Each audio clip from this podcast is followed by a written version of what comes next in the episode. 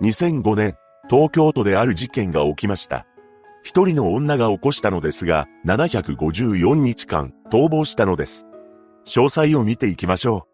う。後に、本件を起こすこととなる、前田優香は、広島県で出生します。前田の父親は、広島市内で複数の飲食店を営んでいたらしく、大変裕福な家庭だったそうです。彼女は、お嬢様として育てられていき、ピアノや、バレエ、日本舞踊や英会話など、たくさんの習い事をしていました。ただ、これは、前田がやりたいと言って始めたわけではなく、母親が、教育熱心だったからです。当然、小学校も、有名な国立大学附属の学校に、入学させられています。この時の前田は、母親の徹底した教育方針により、成績は上位をキープしていたそうです。お金や服に関しては、何不自由のない暮らしをしていた前田ですが、その反面、家庭内では、ある問題が発生していました。というのも、両親は仲が悪かったそうで、しょっちゅう喧嘩をしていたそうなのです。そして、その喧嘩によって、ストレスが溜まっていたのか、前田の母親は、娘に対して、ひどい仕打ちをしていました。なんと、父親のいない時に、手を挙げていたというのです。これにより、前田は、母親のことを恐れるようになりました。そのような中でも、県内で、有名なお嬢様高校を、卒業した彼女は、東京の大学を受験することにします。そして大学受験の際に、ホテルに宿泊をしていたのですが、ある事件に巻き込まれました。それは、せんきゅうひゃくはちじゅうにねんに発生した、ホテル、ニュージャパンの火災だったそうです。この事件では、さんじゅうさんにんの方が犠牲になったのですが、前田は、受験票と筆記用具を部屋に置いたまま、避難し、生還しています。こうして、奇跡的に生き延びた彼女は、大学に合格し、上京したのです。ここから、東京での生活を送るようになります。ただ、大学に通う傍ら、妻子のある男性と不倫していました。その後、なんとか大学は卒業したのですが、前田家にある問題が起きたのです。どうやら、父親の会社が不況の煽りを受けて倒産してしまったというのです。上京した頃から、実家とほとんど連絡を取っていなかった前田ですが、父の会社が倒産したことにより、さらに疎遠になっていったのです。それからは定職に就くことはなく、ホステスとして銀座で働いたり、貸金業をしていたといいます。そんな中、彼女は出会う男性の愛人になって、金銭的な援助を受けるようになります。前田が愛人として選んでいたのは、企業の社長や医者であり、高級飲食店で、たらふくの見食いをしては、男性に支払いをさせていたそうです。そしてにじゅうだいなかばになっていた彼女は男性の援助もあって新宿にちょうめでバーを経営するようになりました。お店は順調に利益を上げていき複数の店を持つようになります。しかし彼女は調子に乗り始めました。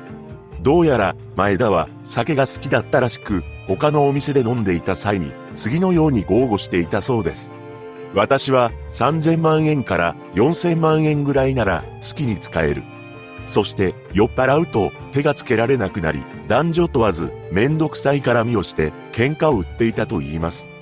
ただ、そんな日々は長く続きませんでした。なぜなら、付き合っていた男性に金を騙し取られてしまったからです。そしてついには、お店を手放すことになりました。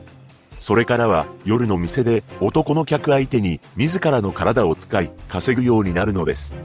そして彼女がさんじゅっさいぐらいの時に最悪の事実を知ることになります。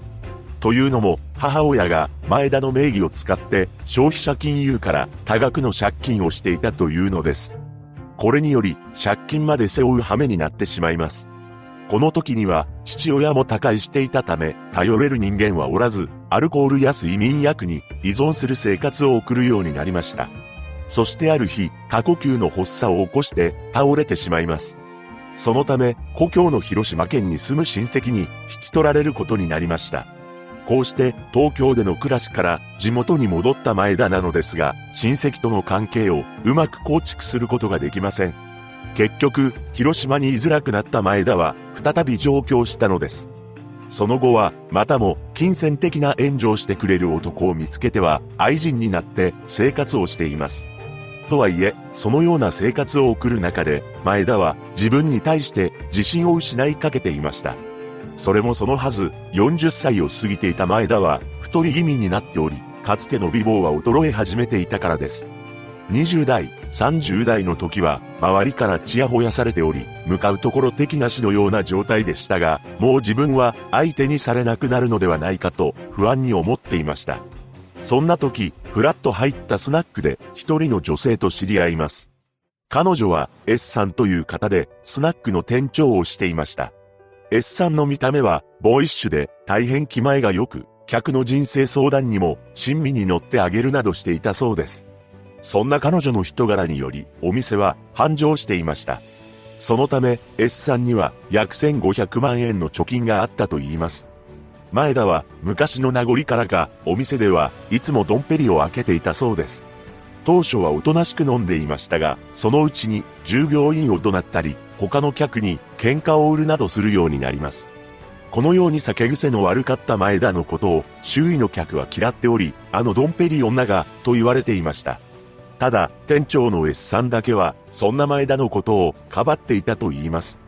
実は、S さんは、同性愛者であり、前田に惚れていたのです。その思いは抑えきれなくなり、前田にアプローチを開始しています。とはいえ、前田は、同性愛者ではなく、これまで女性と付き合ったことがありません。しかし、S さんのまっすぐな人柄に、徐々に心を開いていきます。そして、出会って、にかげつも経たないうちに、二人は交際を始めました。それからは S さんのマンションに転がり込み、同棲しながらお店を手伝うようになります。この頃になっても、前田は見栄を張り続けており、とんでもない嘘をついていたのです。なんと、私は新宿でバーを持っている、などと豪語しながら過去の栄光を引きずっていたというのです。さらに S さんには次のように言い放っていました。あんた、武蔵小山なんかで店をやってるのはもったいないわ。私が新宿に店を出させてあげる。驚くべきことに、こんな嘘をイケシャシャーと平気な顔をしてついていたのです。しかし、S さんは前田の作り話を信じきってしまいます。そうして惚れた相手のことを信じた S さんは、当時営んでいたスナックから手を引くことにしたのです。彼女は前田が自分のお店を新宿に出してくれると信じていました。とはいえ、S さんがスナックを辞めたことで前田も手伝いをすることができなくなったため生活費が入らなくなってしまいます。ただ、S さんには新宿にバーを持っているということにしていたためお金を用立てる必要がありました。この嘘を突き通すため前田は S さんに隠れて愛人とそういう関係を続け金を得ていたようです。しかし、ここで最悪の事態が発生してしまいます。なんと、前田が S さんに性病を移してしまったそうなのです。S さんは前田一筋であり、他の人間と密会することはなかったため、前田に病気を移されたものだとして、当然激怒します。そして、もともと束縛が強かった S さんは、前田のことを自宅のマンションに監禁するようになりました。こうして自由に外に出られなくなった前田は愛人と会うことができなくなります。しかし彼女の金遣いの荒さが治ることはありません。そのため今度は S さんの貯金をこっそり引き出し始めたのです。そしてあれよあれよという間に貯金は減っていき、せんごひゃくまんえんほどあったお金が底をついてしまいます。そんな中事件が起きてしまうのです。にせんごねんさんがつついたち、当時よんじゅういっさいの前田と当時さんじゅうきゅうさいの S さんはマンションの部屋で口論をしていました。その際に前田が私と付き合ったこと後悔してるの？と尋ねたそうです。すると S さんはお前と一緒だよ。お前偉そうなんだよ。何様のつもりだよ。と言い返してきました。これはつまり前田と付き合ったことを後悔しているという意味になります。さらに S さんは前田に対して屈辱的な暴言を吐いてきたそうです。これにより前田の怒りは頂点に達してしまいます。そうして怒り狂った前田は黙らせたいと思いながらキッチンに行き刃物を取り出してきます。そしてあろうことか S さんに突進していきじゅうはっかいも刃物を振り下ろしたのです。こうして S さんは帰らぬ人になってしまったのです。その後、前田は発覚を遅らせるため、ちゃっかり新聞配達を止めるなどの偽装工作をしています。そして S さんのクレジットカードを奪い、逃走したのです。その直前、福田和子という約じゅうごねんかん逃亡生活を送っていた犯罪者を題材にした映画をレンタルしています。もしかしたら逃亡の参考にしようとしていたのかもしれません。逃亡後の前田は S さんのカードを使って帽子などさんじゅうごまんえんの買い物をしました。そして東京や埼玉などを転々としつつ男性に依存しながら逃げ続けたのです。その際に身分を隠すためにじゅういちもの偽名を使い分けていました。こうして逃亡生活を送る中、複数の知人にもう戻れないことをした、新聞に載るようなことをした、などと事件について打ち明けています。その一方で事件から約いっかげつご、大家から家賃の滞納の連絡を受けた S さんの母親がマンションに出向き、変わり果てた姿の S さんを発見しました。警察は S さんのクレジットカードが紛失していたことや、前田が知人に犯行を打ち明けていたことから、前田を犯人と断定し、全国に指名手配しています。そしてにねんの月日が流れたにせんななねんしがつ、前田は東京北区赤羽の健康ランドに滞在していました。これを知人女性が見つけ、通報したのです。健康ランドにいる前田はじゅうにばんめの偽名である高田美雪と名乗っていました。ただ、発見された際の前田は、手配写真に写る女の影もないほど太っており、面影は皆無だったそうです。取り調べでは、S さんとは、すごく仲が良かった、かわいそうなことをした、などと述べたと言います。そして裁判で、動機について、未だにわからない、黙らせたかったのか、無意識なのか、と、弱々しく答えたそうです。最終的に、懲役じゅうごねんが言い渡されました。前田は一時控訴したものの間もなく取り下げたため、刑が確定しています。一人の女が起こした本事件。